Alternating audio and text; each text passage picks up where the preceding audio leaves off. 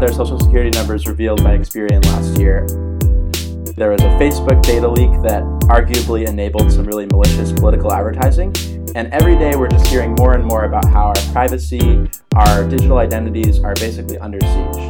So today at Crypto Nomads, we're actually going to do something a little bit different. We're going to bring on a guest, Adi Kamdar, who's an expert who's thought a lot about digital identity. This is an exciting opportunity for a couple of reasons. I think we find ourselves at a crossroads where on the one hand, there's never been more of a honeypot of data for, you know, hackers to potentially steal, to potentially violate people's privacy. At the same time, we've never had more of an opportunity to create and control and spread our own identity. Since the, the dawn of the internet, most of our identities have lived in centralized databases, siloed by individual companies who can either, you know, take that data and use it themselves, potentially have it used by the government, or even, you know, get hacked. Um, but potentially with the advent of blockchain, we have the opportunity to let users control their own data and use it as they wish on the web, which is potentially revolutionary for, for how we construct and use our own identities. So I think this is a really important time in, in history. And I think Adi, um, we're really looking forward to hearing your perspectives from past revolutions um, and how that's going to map onto this one. Right. And in keeping with Crypto Nomad's theme, which is really to delve into the practical applications, sort of the real world uh, impacts of these technologies, we are going to talk a little bit about blockchain technology, but actually, for the most part, we're going to take a step back and talk about these ideas a little bit more in the abstract. Without further ado, super excited to have Adi Kamdar on the podcast today. Adi is formerly an activist at the Electronic Frontiers Foundation. He's currently a fellow at the Internet Law and Policy Foundry. He's also a recent Harvard Law School graduate. Welcome to Crypto Nomads, Adi. Thank you guys. Thanks for having me. Excellent. First off, we'd love to just hear a little bit about what got you interested in privacy and the free culture movement in general. What were some of the formative moments for you that got you excited about these topics? Sure. I was always interested in technology and I was never a very technical person myself. I'm still not a very technical person myself, but I was always interested in how technology kind of affected how we interacted with each other, how we communicated with each other. And, you know, I kept up to date with the newest technologies to the chagrin of my parents. so I, I first got interested in this sort of stuff, actually, n- not from a privacy perspective, from a copyright perspective. It's a very different area of the law, but there's a lot of a kind of overlap it was in high school when a buddy of mine sort of got me interested in how copyright law is this area of the law that is really uh, has been formed by these entrenched interests and is really outdated, doesn't make sense in the modern era of the internet where sharing is very easy and very costless. And that really got me first interested in this idea that, oh, wait, the law is this kind of slow moving beast, for, for better or for worse. And exists in this time period that is pretty different from the time period that we're in right now. When it comes to technology, there's a huge gap between where the law and policy is and where uh, technology is today. And it's that area in between, that gap, that got me super excited to really learn about these issues. You know, how should the law and policy transform in eras of new technology? How should tran- how should technology take into account these gaps? And you know, after getting more involved with uh, as you mentioned, the free culture movement, which was a lot about open software, open technology. And Adi, what is the free culture movement? Just because it sounds a little bit like something from the 60s, but I think it's actually, in fact, quite different. yeah, t- yeah, totally. Yeah, yeah, the free culture movement, it, you know, it's been around for a little while and it, it's had various forms, but for the most part, it was an idea created by a law professor, Larry Lessig, who was basically also interested in this idea that copyright law is very old and technologies are very new and the ability to share is very new. So there's no real reason why we should apply these old laws that basically, you know, as soon as you create something, you get a copyright for 70 years plus your life, right? That's an insane amount of time. Hmm. That does not comport with the fact that I can send you whatever file I want instantly online and we can share things. We can create things like, I don't know, Napster, for example, which instantly became the largest library of human created knowledge ever overnight, basically.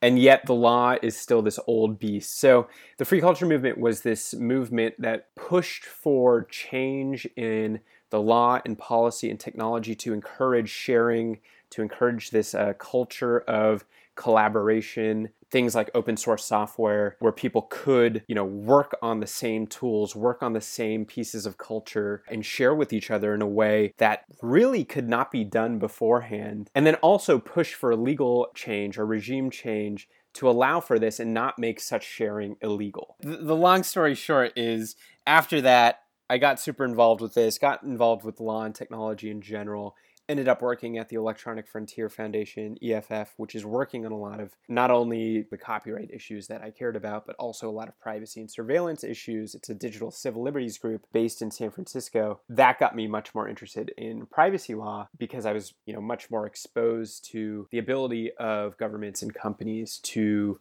manipulate and collect and use people's data and the serious policy policy implications that come from that. And can you share a little bit about what you've been doing at the Internet Law and Policy Foundry and one of the recent victories that I think I, I read about recently in the news? Oh, so so the so the Internet Law and Policy Foundry is actually just a group of people who are interested in law and technology. Basically, it's a group of they're they're mostly well, no, I guess they're not mostly lawyers. There are a lot of lawyers, a lot of law students, a lot of um, people in the policy world, a lot of technologists. That's the sort of I don't know, it's a sort of community that that supports each other that I've been involved with for a little bit. I'm actually now that I'm done with law school, thank goodness, uh, I'll be doing a fellowship at a place called the Knight First Amendment Institute this fall, which is a place at Columbia. It's an organization based at Columbia that works on free speech issues and free press issues. They, I think this is maybe what you're talking about, but they just had a big victory around they they have a case where they're suing Donald Trump around the idea that he cannot block people on Twitter or his his blocking people on Twitter hmm. is a First Amendment violation. Yeah, and it's kind of a new novel approach to uh, the First Amendment and how it applies to social media. But it's a really interesting case. Uh, the judge ruled that Trump blocking people on Twitter um, because of their viewpoint was impermissible discrimination, basically, and it violates the First Amendment. So we'll see how that case shakes out. But those are the sorts of issues that I'm I'm interested in right now. Wow.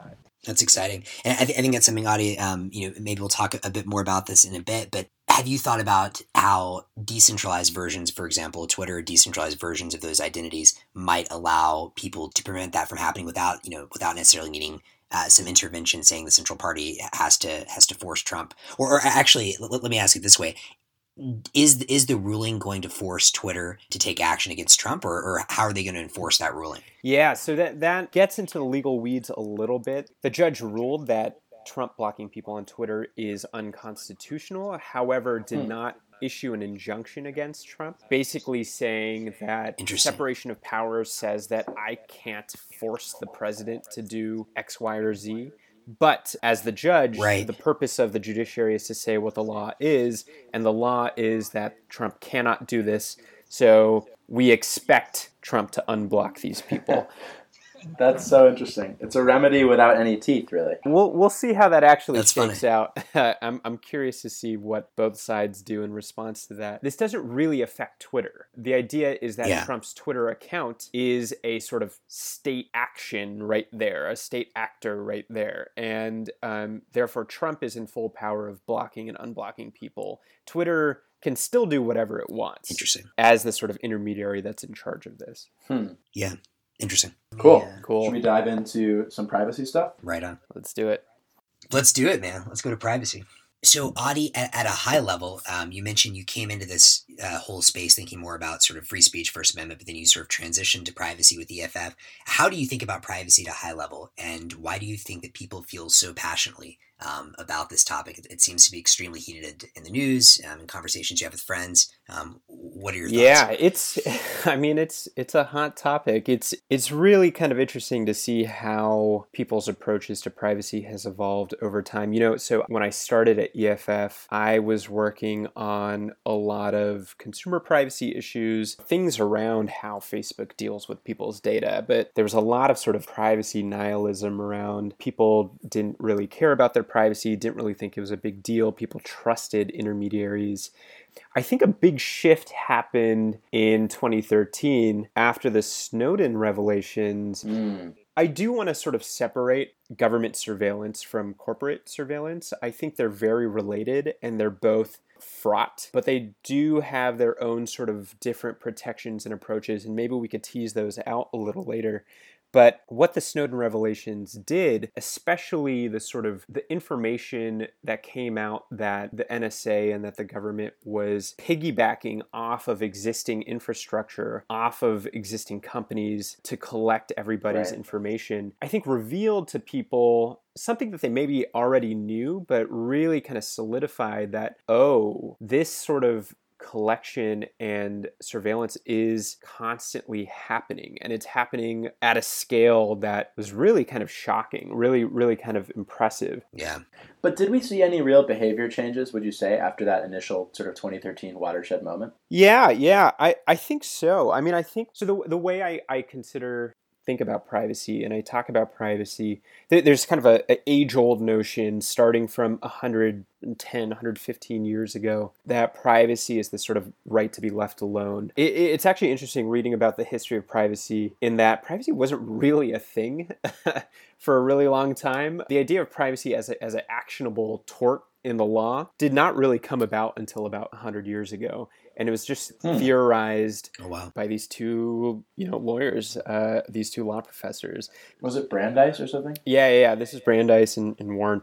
What has happened is we're now living in an era where people love sharing, right? People love this idea that you can receive value for the data that you share, uh, whether it's sharing photos with your friends or even just like to some extent getting getting better ads, right? Like people find value in the ability to share information, and what people care about more and what privacy has transformed into is the right to control this information and the right to know about what this information is and how it's being used. And I think what what ended up happening after these Snowden leaks is people realized this sort of lack of control that they don't have as much of a grasp on the information that they share as they feel felt like they should. What you saw afterward was at least in the work that EFF did, a lot of companies were cracking down on privacy afterward, implementing things like uh, end-to-end encryption or securing these sort of like weak links throughout the sort of communication change. They were securing their servers a lot more. They were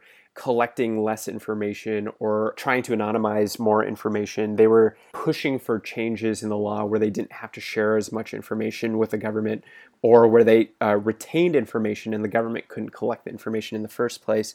You also saw the sort of advent and the proliferation of tools like uh, Signal or you know WhatsApp using end-to-end encryption or iMessage using end-to-end encryption. That became the default.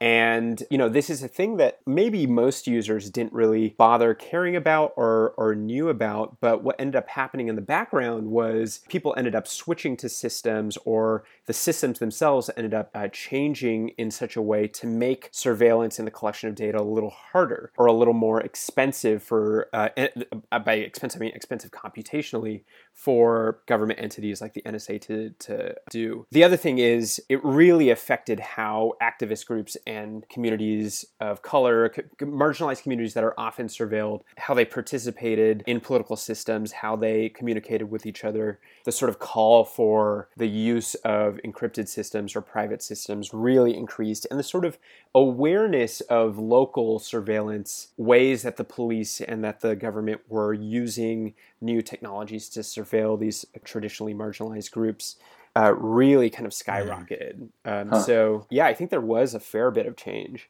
That's great. Wow. I was gonna, you know, ask Adi. You mentioned that this sort of right to privacy, or you know, if there is indeed a right to privacy, is, is relatively recent in the last hundred years or so. Maybe you could just walk us through what was the sort of intellectual underpinning of that, the argument for why why we do have a right to privacy, and do you think that still upholds today? Yeah, and and you know, I, I want to make clear that it's this kind of uh, notion of like personal privacy that has really developed over the last hundred years. Yeah. But the the idea that the government has limits on what they can collect that's been around since the founding, really, and that was kind of the basis of many of the provisions in the Bill of Rights. Most notably, the Fourth Amendment, which prevents the government from searching or seizing your homes, your papers, your information without a warrant, without a neutral magistrate saying, okay, yes, you have probable cause. The idea behind that was, you know, the British before the revolution had these things called general warrants where they would basically just go and, you know, raid whatever houses they want, collect whatever information they want without asking, without any judicial oversight. And this was something that the founders pushed back against. And the idea behind that is very similar to the idea why people care about surveillance or privacy issues today is because people felt like they had this inherent right to be free from government interference or oversight into their personal lives, into their daily transactions, into, you know, their ability to express themselves, to associate with each other. This idea kind of developed over time and really kind of expanded over the last 100 years, especially over the last 50 years, with the kind of involvement of the First Amendment, which protects, you know, the freedom of speech, the freedom of press, but also inherent in the freedom of in the freedom of press was the idea of the freedom of association. Mm. And mm. this was really kind of solidified by the Supreme Court in a case called NAACP versus Alabama, where the government was basically trying to collect the membership rolls of the NAACP. They claimed they needed the membership rolls for whatever purpose, whatever reason, but uh, the Supreme Court basically said, no, you can't collect this information because it will chill association it will chill uh, the ability of these groups, especially these marginalized groups, especially these communities of color, to associate with each other and to form organizations, political organizations. People will be chilled, basically, from speaking to each other and from communicating with each other. And the whole sort of basis of the freedom of speech is to protect political expression is to protect this sort of ability to find people who are similar to you and form political groups, form political parties. If you have the government staring down your back or um, collecting information about who's talking to who and who's associating with who, that prevents people from effectively associating with each other. That's fascinating. Yeah, and that's really great, Adi, because I think one of the topics I was going to bring up is this extremely tired quote nothing to hide argument that I'm sure you've heard quite a bit as somebody in the privacy space, and that I think any advocate of privacy is going to hear from one of their relatives or friends, which is effectively, hey, if I have nothing to hide, if I'm dotting my I's and crossing my T's, paying my taxes, obeying all the laws, what's the problem with you know government surveillance? It doesn't actually. I, I have nothing to hide, and therefore I'm willing to to expose that.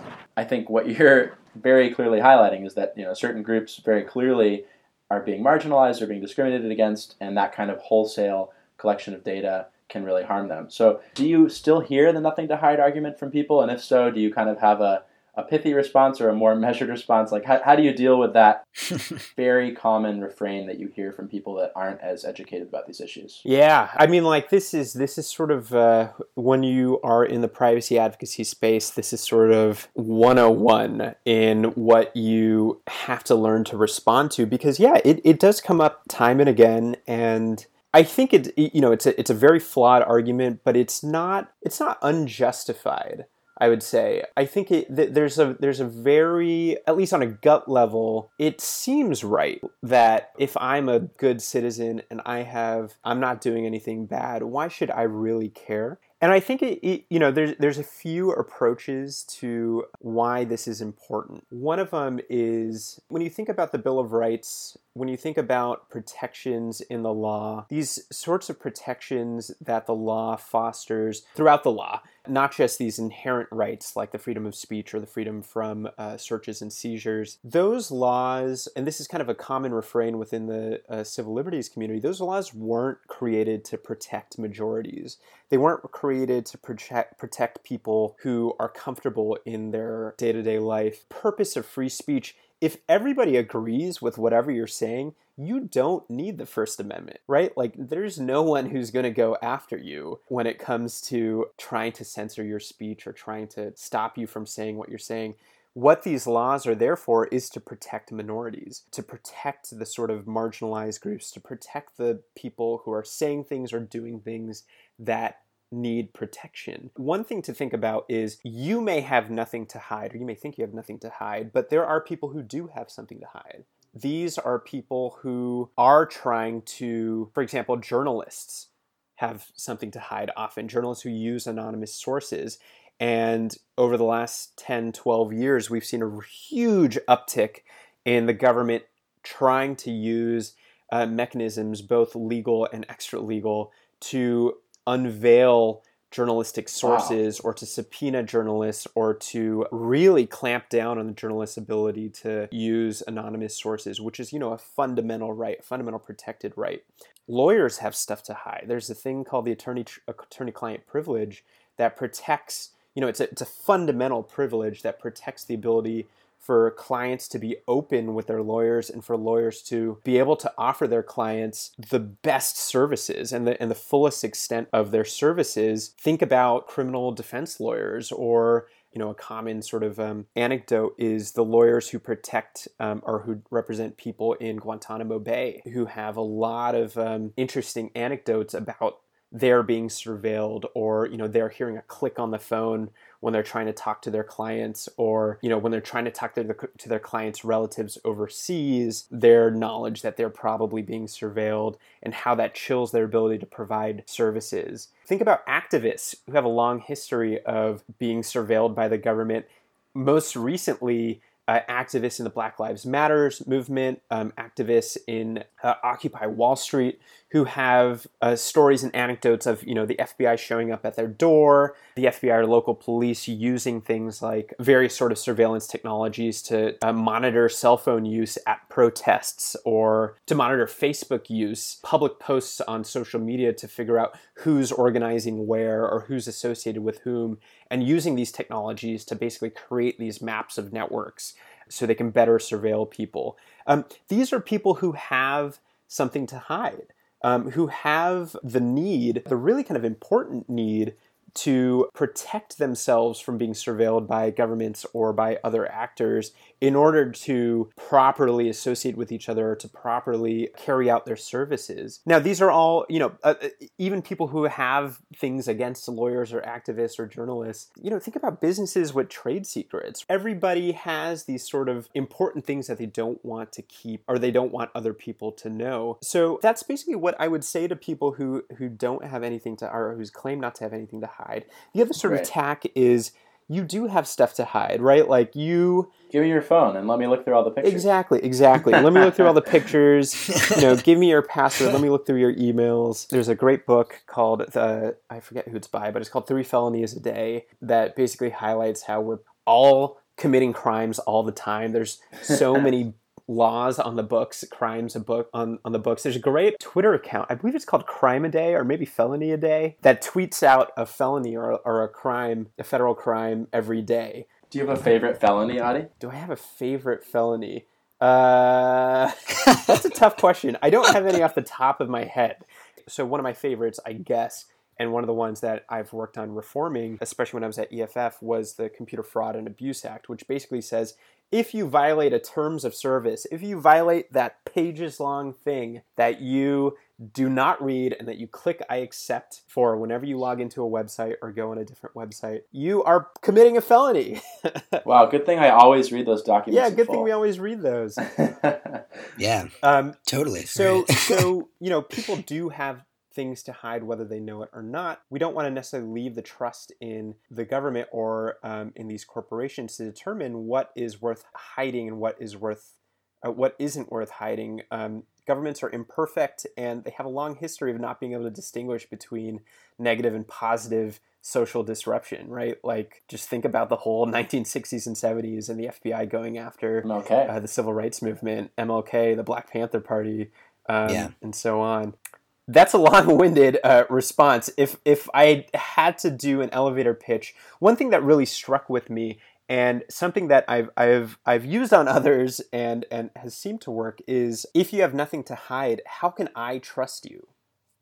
can you unpack that a little bit? Yeah, yeah, absolutely. Um, yeah we all have things that are very important to us, information that's important to us, secrets that we have. We have intimate relationships with each other. We have things that we care about and we care to share with other people that we don't want widely known.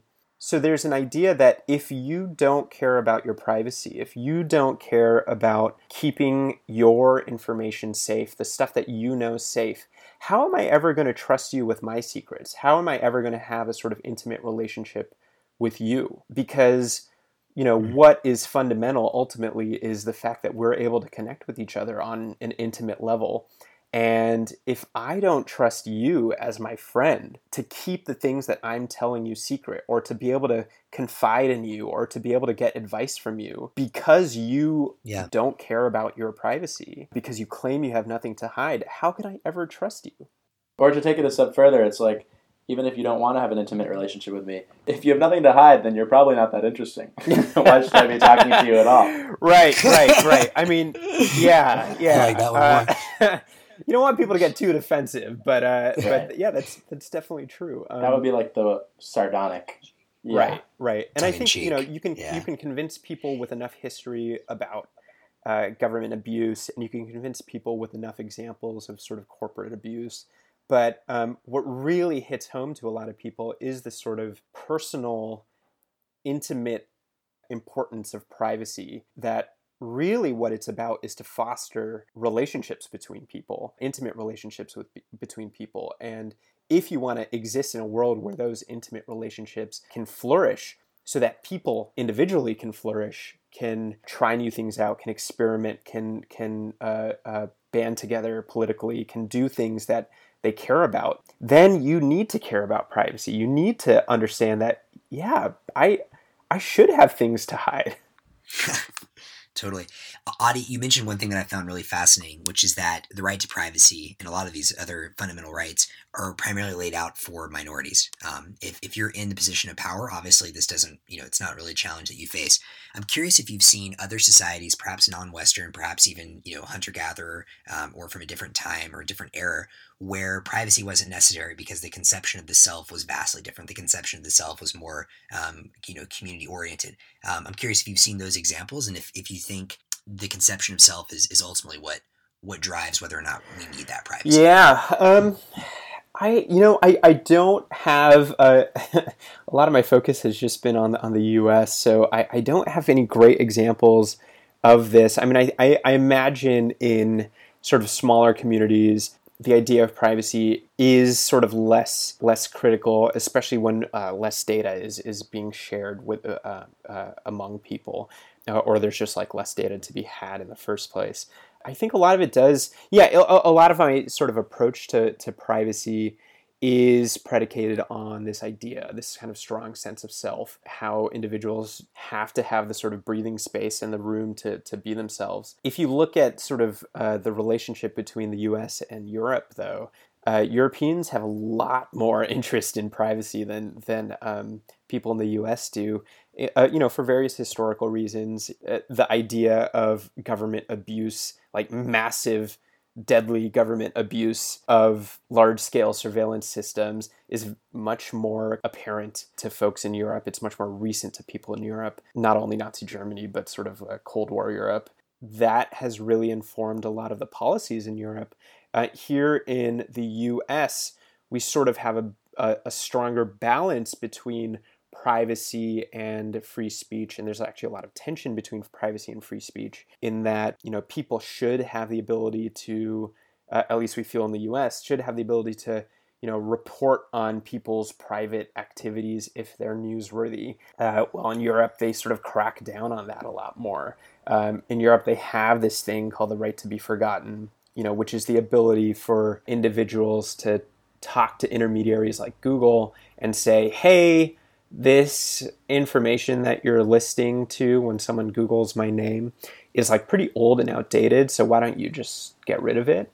While in the US, that idea is sort of anathema to free speech, where um, we have this idea that you know you should be able to report on things in the past. You should be able to maintain these sorts of histories. You should be able to talk about things that are important now or were important in the past. So there are definite tensions in the privacy world and it's interesting to see as the world becomes you know more and more connected how laws in different areas affect other areas of the world. We see this most recently just last week. The large European privacy regulation called the GDPR just went into effect. Unfortunately, an acronym that reminds me of uh, East Germany. yeah, yeah, ex- exactly. Ironically, perhaps. How'd they pick that? Yeah. yeah, totally. Funny enough, and it'll be interesting to see how how uh, companies and, and individuals in Europe sort of adapt to those privacy changes? Well, yeah, I, I really like Max's question, both looking geographically but also over the course of time, because Adi, you've just revealed several examples of just how subjective this can be, right? And it's like every society is going to set its own rules for when it's okay to reveal private information. I mean, an example I think of is like patient doctor privacy in the field of mental health. If somebody confesses to a desire to do self harm or something, that there's some instances I think where it's legally required that they disclose that that was you know told in confidence. So just kind of like brings you back to the fact that this is all relative. You could go so far as to claim that there isn't necessarily an innate right to privacy. It's just what each society decides to put in place. Historically, thinking about just how the family structures in the Western world, even just looking at the US, have changed. Maybe in the early 20th century, you'd be living with your grandparents and like a much larger set of family members and there was prop and, and, maybe you'd be sharing I, I, think of my dad he shared a room with like eight siblings right so it's like right. it, your your sort of ability to have a personal space and personal privacy was a lot more limited so it makes sense that now as people are living i would say more isolated lives they have a greater degree to which they can keep stuff to themselves and then therefore they have more to protect or they feel like they have more to protect. Actually this is a point you know eli and i that's been on my mind a lot because I, I, have sort of um, very different visceral reactions. Is on the one hand in the society that we have today like everything you're saying adi I, I totally agree with you know in the ability to protect minorities voices the ability to freely experiment i think privacy is extremely important. But yet to your point eli i do think about how arbitrary you know any societal configuration is and i think back to you know what it must have been like living in a small hunter-gatherer tribe um, maybe like the concept of even having you know a spouse didn't exist at that point, and you know the the children of the community were everyone's, um, which again would have this this idea of self being distributed across maybe 100 people or so instead of just one person. And so it does seem to be something that changes over time. And I think given our current state, privacy seems extremely important to, to experiment. Um, but but I sometimes wonder, you know, are, are we going to head back to that that extremely open? Is that just too, uh, that, that open society, is that too idealistic? Right. Is that too utopian in mind? Um, maybe it was awful, but, but I think I don't know. That's well, something I, yeah, I, think about quite a bit. What strikes me about what you're saying, Max, is that like kind of regardless of what a society's current configuration or current beliefs on privacy are, which, as we're all saying, are bound to change. Right? We don't really know what the U.S. 50 years from now how people will think about these issues. Yeah. One thing that is constant, however, is this idea of persistent identity. Maybe we can pivot to that topic because it's really this concept that in a digital world, more so than ever before, we're leaving these breadcrumbs. We're leaving this incredibly robust data set behind. All of our online interactions, the accounts we make, the, the photos we post, the emails we send, they have the potential to be persistent in a way that wasn't possible before. Maybe in the past, if some you know august individual passed away and eventually their family agreed to release their letters or their journals, that's kind of an interesting almost statute of limitations where they're like, okay, now now we feel comfortable revealing this very intimate private information, but that's pretty limited. Now it's everywhere and, and it could potentially be public. So would love to talk to uh, you, Adi, about what the rise of persistent identity means. And, and maybe in your experience in the legal community, maybe this is an older concept that was just as relevant before, but I, I'm wondering, how, how do you feel about this concept of persistent identity in the digital age and the technologies that might potentially be able to help us uh, protect our data history? Yeah, so this is this is I think the one of the more interesting kind of developments within the technological space where a lot of time and effort and money is being put into how to create persistent identities or rather how well in, in a lot of cases how to create persistent identities without users or people just surfing the internet without them even knowing. Hmm. So some of the some of the stuff that I uh, worked on at EFF and uh, afterward, actually, when I was uh, a lowly intern at the at the Federal Trade Commission, was things like online fingerprinting technologies, which is basically the idea that. So I I, I guess kind of starting from first principle, first ish principles, when you're online and you're logged in um, to a website, the ability to go back to that website and to remain logged in is usually because uh, the website sets a cookie, which is just a little file that says you are you. As the sort of advertising model online and the tracking model online has developed, the ability to set cookies is diminished slightly because first of all you can only set a cookie on one browser and people are using a browser on their desktop and various apps on their phone and they're kind of constantly switching back between these two so what companies have tried to do is to create technologies or to utilize other information that you're giving websites in order to make sure that the person that they think you are is the same person kind of hmm. across websites or if you go from shopping for shoes to looking up, I don't know, whatever else. You know, there's a serious sort of business case for trying to establish persistent identities. And the flip side of that coin is that a lot of people don't want those, don't want to be tracked online, don't want to see an advertisement for something that they were browsing uh, you know, for the for the medicines that they were browsing for, uh, the the you know in the other tab appear on Facebook. They don't want companies to be collecting these profiles about them and sharing this information with each other. Some of the sort of biggest sort of hidden entities in this ecosystem are called data brokers, which are these third parties that all they basically do is collect this vast information about people's browsing habits, people's um, spending habits. You know, every time you go to a CVS or a, a grocery store and you type in your loyalty card information to get whatever discount you may or may not get, that's information that's going to these data brokers so they know exactly what stuff you want to buy, what sort of stuff they should um, advertise to you, or what sort of bucket they should put you in. And then they sell that information to um, various companies so that they can target ads better um, or target their products better. And, you know, we can debate the sort of merits of that ecosystem, but what ends up happening is that there are so many ways of tracking individuals and pegging a particular individual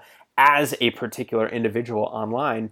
So you may be hopping from website to website or from device to device, but these these sites and these trackers know that you are you kind of constantly and consistently.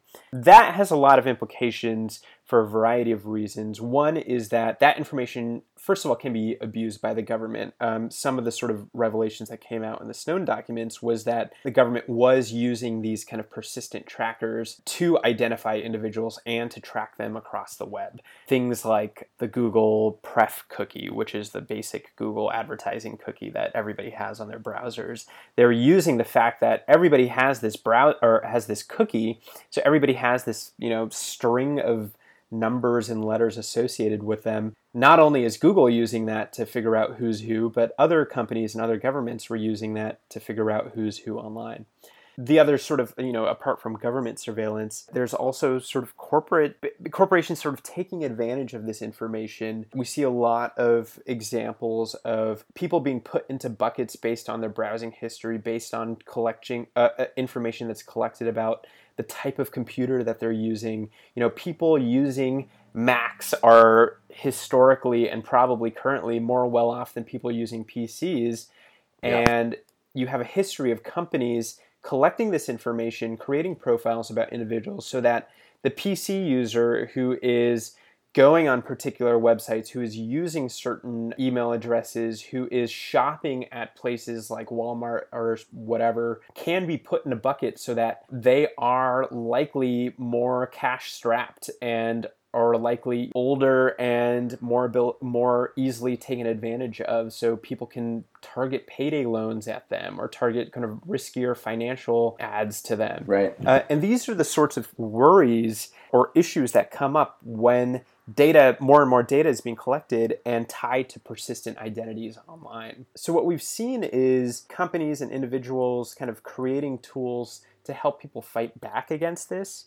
EFF, where I used to work, has a tool called Privacy Badger, which is a basically a tracker blocker that you can install on Chrome or Firefox that blocks these third-party trackers from collecting information about you and is a sort of step in the direction of not having a persistent identity online mm-hmm. in order to fight against this sort of massive data collection. And we'll see how this kind of shakes out over time. Well, yeah, this might be a great time to introduce the concept of self sovereign identity from a decentralized perspective because there is a lot of money and a lot of hype, frankly, behind different applications that are trying to use distributed ledger technologies, blockchain of some sort, to create a decentralized attestation system for maintaining persistent digital identities. They often use this term self sovereign identity, which is to say, you own entirely the information about you. It would be interesting to kind of go into a little bit of detail on what these technologies can, can and can't actually accomplish, and then just get your perspective, Adi, having been in the space for a long time,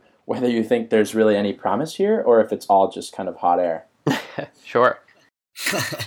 so I think you know some of the examples that are out there, uh, people that are developing these kinds of technologies, like Uport, for example. The idea is that you'd have a digital fingerprint, almost like a public key private key pair that you'd have in Bitcoin or some other cryptocurrency, where different entities, maybe the government, but maybe a social media platform, maybe a friend, maybe a company that you work for, can attest to different characteristics of your identity.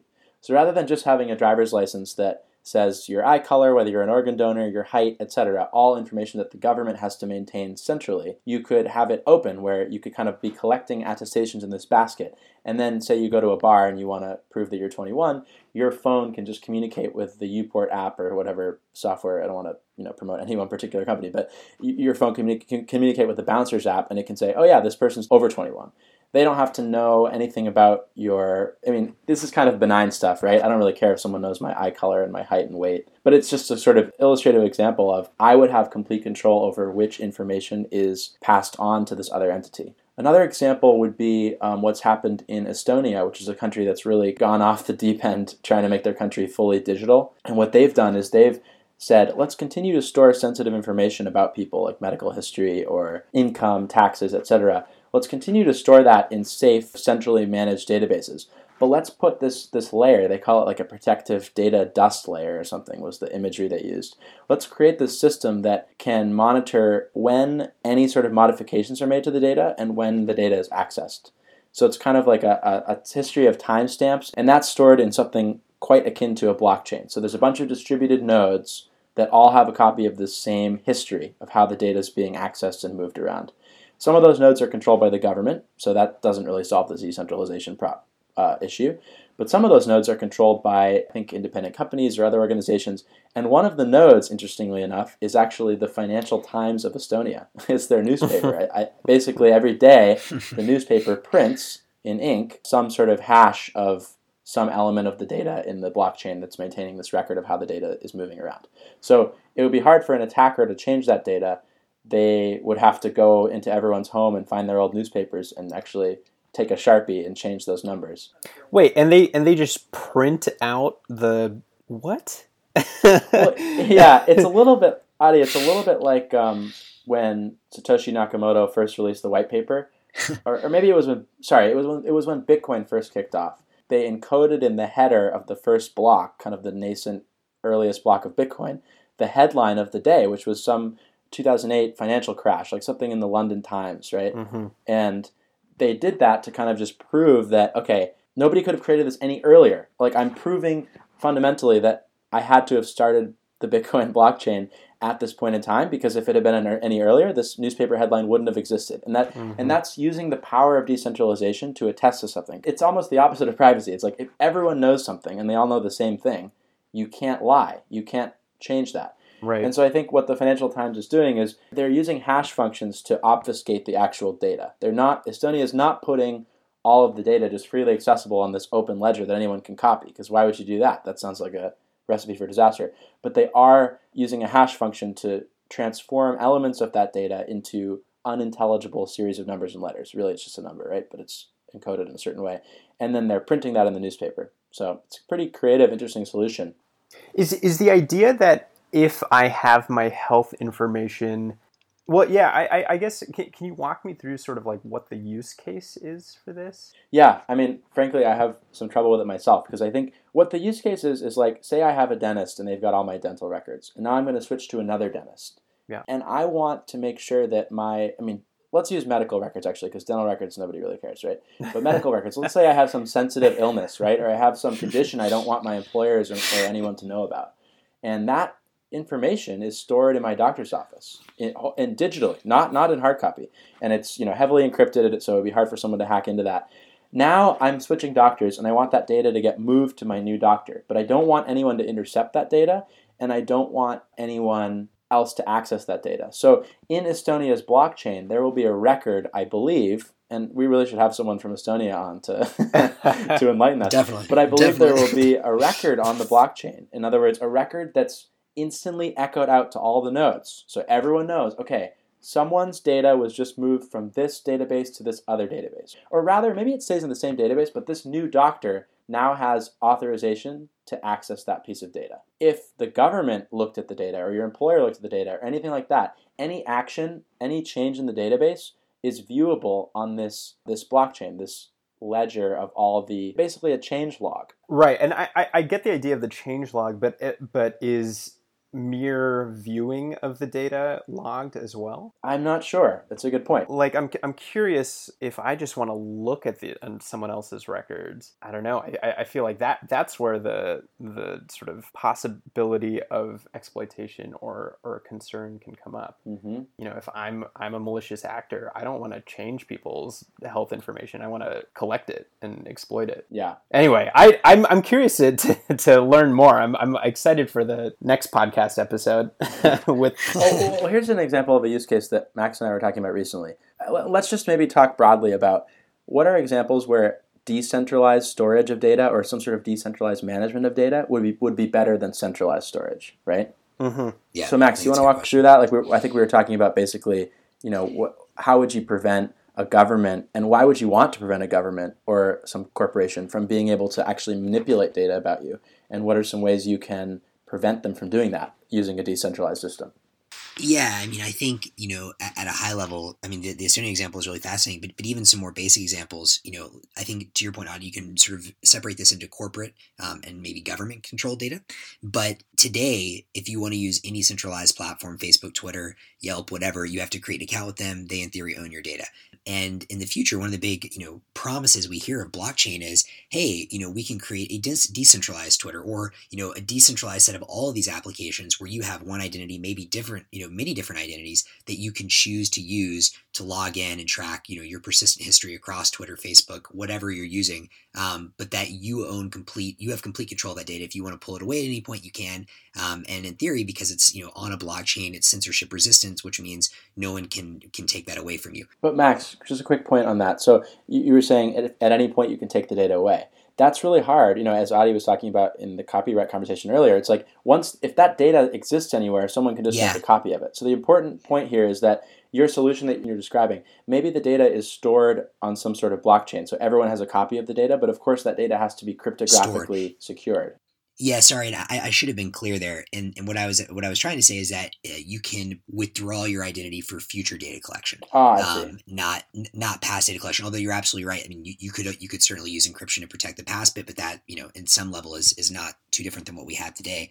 Um, so, so I guess my question to you, Adi, is you know, do you think this promise of the blockchain giving people the ability to control their data is that going to have a meaningful impact? Is that really going to change the way we interact with each other on things like social networks and maybe even at a government level? Or you know, do, do you do you see this the same sort of vulnerabilities um, still popping up even in that system? Yeah. So I, I, I guess, um, and you know, I will admit that I am not a I'm not a blockchain expert by, by any means.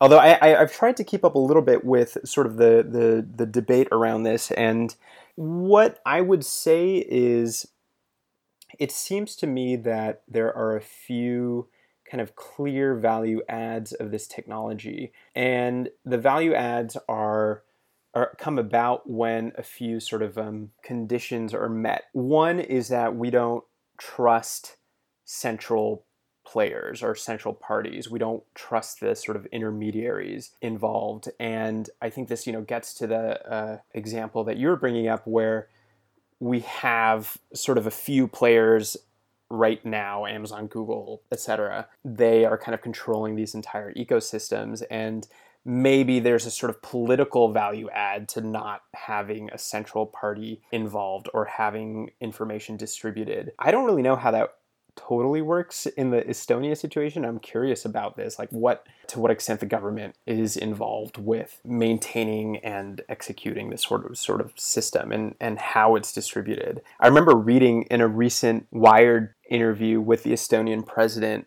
um, they were asking her how how people can how basically Estonia has created trust um, around their system, uh, their digital system, and the way she responded was really kind of interesting and, and I think telling.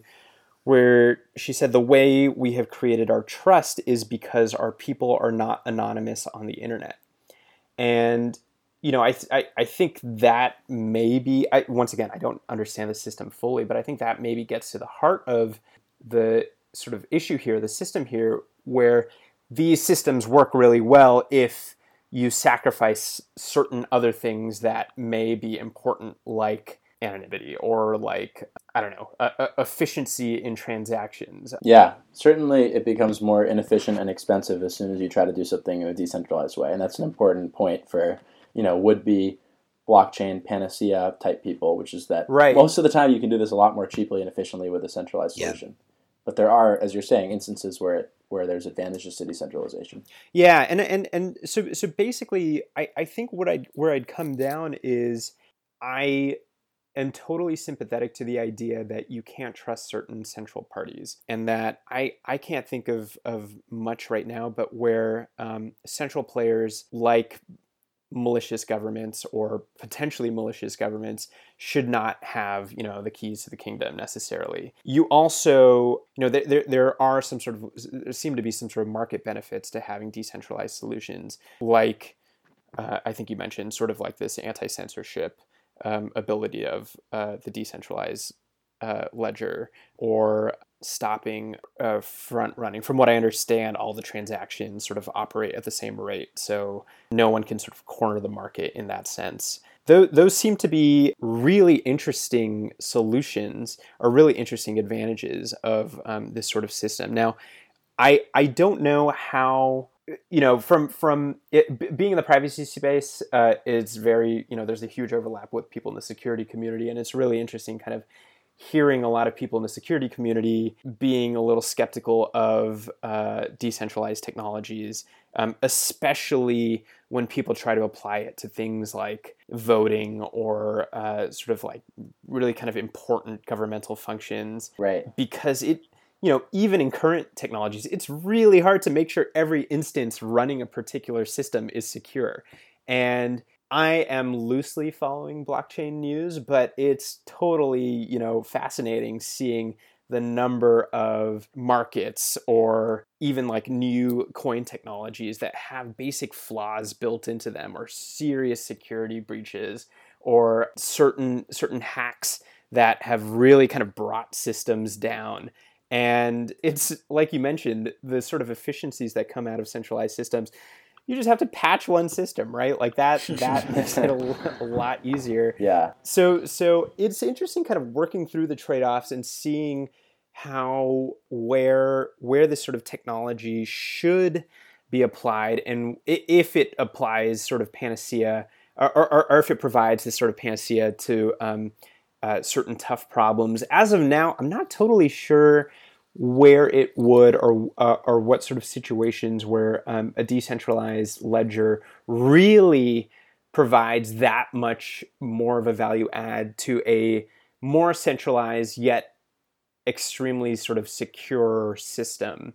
And you know i'm curious to hear your guys' thoughts on on on where where this technology seems to come out. But it it, it seems like the key aspects of um, bitcoin technology things like or sorry, blockchain technology, things like uh, anonymity or irreversibility or the lack of need of, of sort of trusted third parties.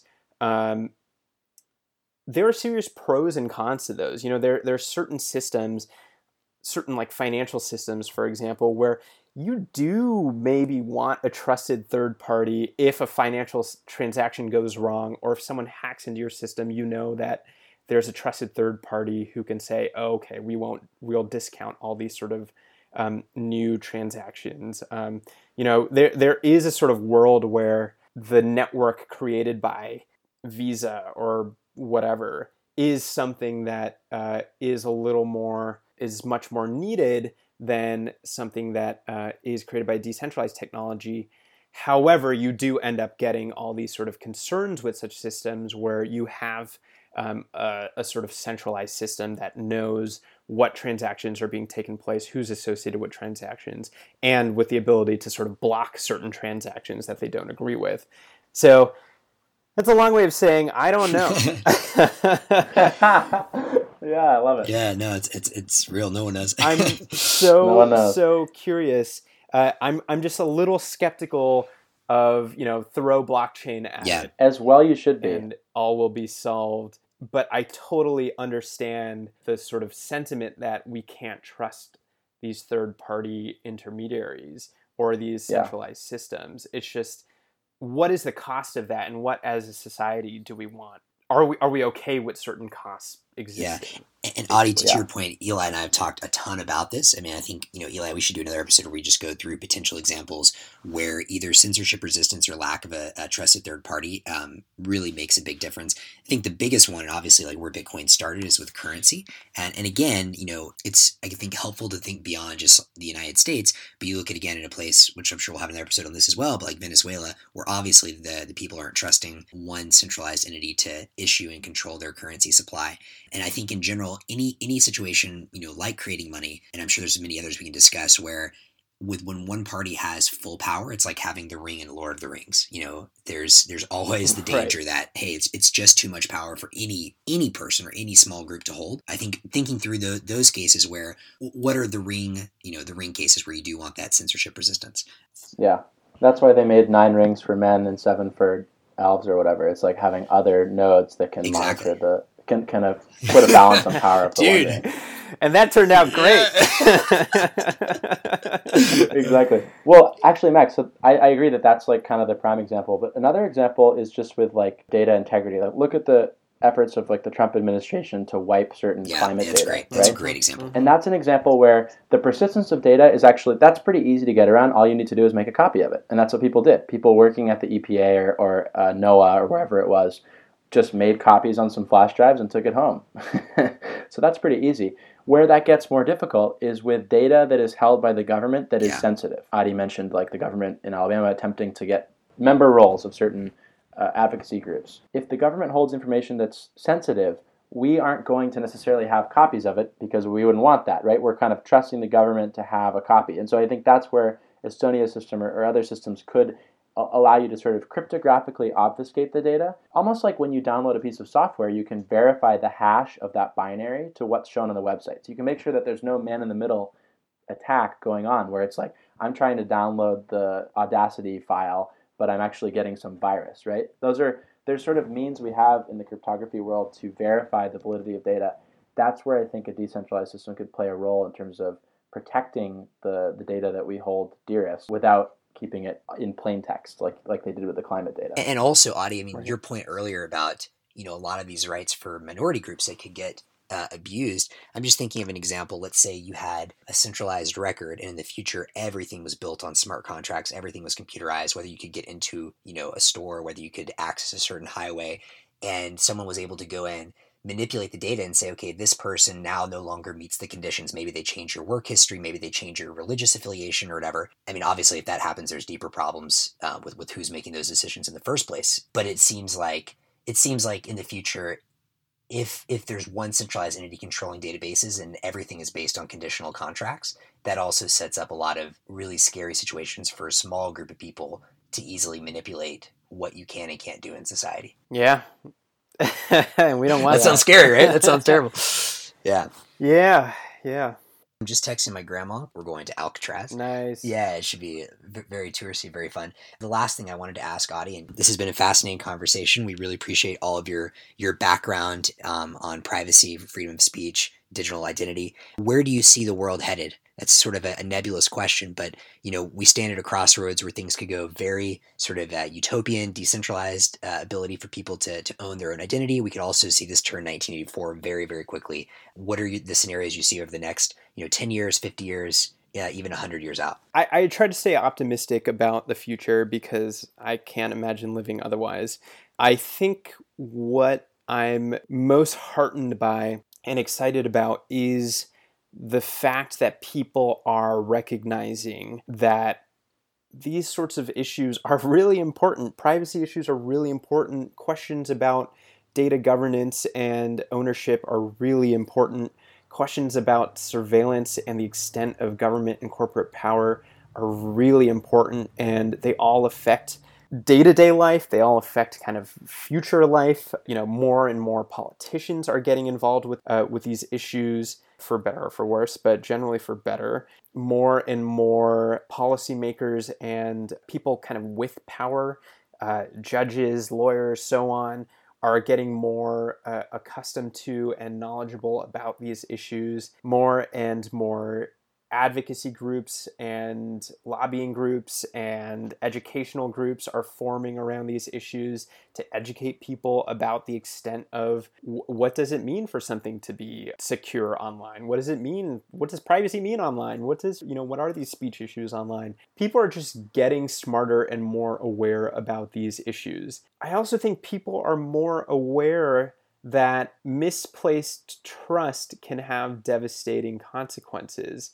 I think people see this in issues like the Facebook Cambridge Analytica scandal, where misplaced trust in a large entity like Facebook or misplaced, misplaced trust on Facebook's end in its developers without coming up with kind of more proper, secure uh, ways of transferring data or um, sharing information, that can lead to huge, huge consequences, huge data breaches, huge political issues. That is something that people are now concerned about. People see that, you know, you can't necessarily trust the government to be doing things rightly or properly because four years from now you might elect a nutcase to be in charge of the judge, uh, of the government and those are the sorts of, I mean, this is the sort of issue that the civil libertarian community has um, expounded on forever is that you need to have checks in place for the government because you can't trust seemingly benign or positive actors in the government from being positive always. Once again, we have a long history of the government making really bad judgment calls on what is a positive versus a negative social disruption? What is a positive civil rights issue versus a negative disruption in society? And um, you don't know who's going to be in charge next. So um, I think people are becoming more and more aware with the latest election, with the latest big data breaches, that too much power in these sort of centralized um, systems, whether it's the government or whether it's these sort of like handful of companies that now control everything on the internet can be a really bad thing. And I'm excited that people are trying to figure out what solutions come about. I think the future holds a lot more sort of decentralized solutions. Um, I think the future holds a lot more sort of mistrust of, of too much power. And those are really exciting things to me as a sort of um, person who is a little skeptical of too much government power or too much mm-hmm. corporate power. I'm eager to see where the future holds. It just, you know, it takes folks like us to keep beating the drums on these on these issues and keep kind of uh, warning the people in power that change needs to be made. Well, Adi, that's really great to hear, and I think the kind of work you're doing with organizations like EFF and where you're headed next, I mean, is, is super important because I think in addition to a loss of trust in governments and other kind of centralized authorities, people are also realizing there's a loss. They're, they're realizing they shouldn't trust technology too much. Like what you've just done is you've really effectively diagnosed the problem. You've indicated, you know, there's there's too much consolidation of power, and the question is, well, what do we do with that? What what's the solution to to fix that problem? One way is to entrust it entirely in technology. You know, better cryptography, better, uh, more secure databases. Just like make it airtight. But the reality that we're seeing is that no matter how airtight you make something, no, no, no matter how foolproof your technological solution is simple human error, like John Podesta responding to a phishing scam and revealing all of his emails, right? These are the things that actually get people caught. And so, on the one side of the coin is how technology can be made more airtight, more bulletproof to protect privacy. On the other end is the legal system, laws. And so, we can also just create laws that create huge disincentives to behaving in certain ways. And so we say, look, we're not going to trust any developers at some company to make the, the perfect encryption algorithm.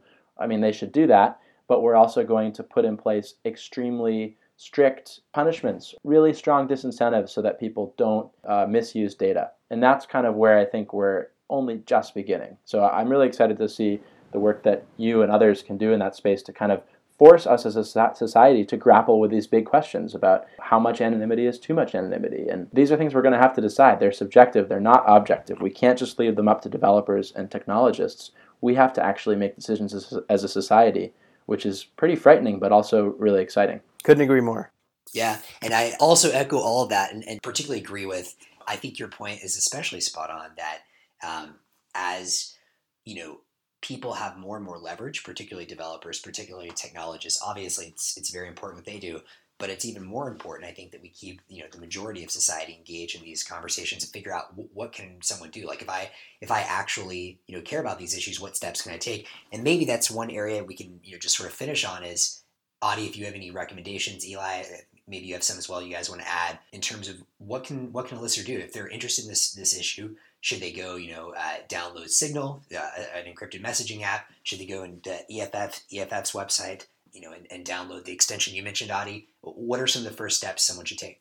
Yeah, so I, I, basically what I would say is for people interested in privacy and security, becoming more private, becoming more secure, you don't need to, you know, move into a cave, right? Like there are various steps you can take um, the, the first step of any sort of security training is something called threat modeling, which is basically you, I, I mean, it sounds more, uh, uh, you know, intense than it actually is. But basically, what it is is you kind of taking a step back and saying, okay, what am I actually worried about, and what sort of forces out there can affect me? Me, as a former student who's like going into the workplace, I'm not that worried about foreign state entities hacking my computer, right? Like, but there are people out there who really should be worried about that. Well, allegedly, almost every home router now has Russian malware on it. So, well, yeah, yeah, I guess we should all be worried about that. Um, I'll take my tinfoil hat off. One thing I would suggest is, and I, I keep plugging EFF because uh, you know that's part of my uh, severance package is if you just just search for EFF surveillance self defense, they have this great guide. I believe it's ssd.eff.org and it'll help you sort of walk through the basic steps of what sort of information do I need to have secured, what sort of That's wonderful. software should I be installing, should I be using things like Signal, should I be using things like Privacy Badger? I mean, I think everybody should install Privacy. Badger hmm. on their uh, on their browser? Should I be taking more uh, advanced steps to secure my email and so on? You know, I think that's a good first step that everybody should take. That's great. Adi, thank you so much. This has been absolutely amazing. Thanks. Thanks for doing this. Enjoy Alcatraz. Well, thank you so much, Adi, for joining us. And if any of our listeners have any questions for, for us, for Adi, feedback, you can reach us at cryptonomads at pm.me. So once again, Adi, thank you so much for your time. We're signing off. Thanks a lot. Thanks a bunch.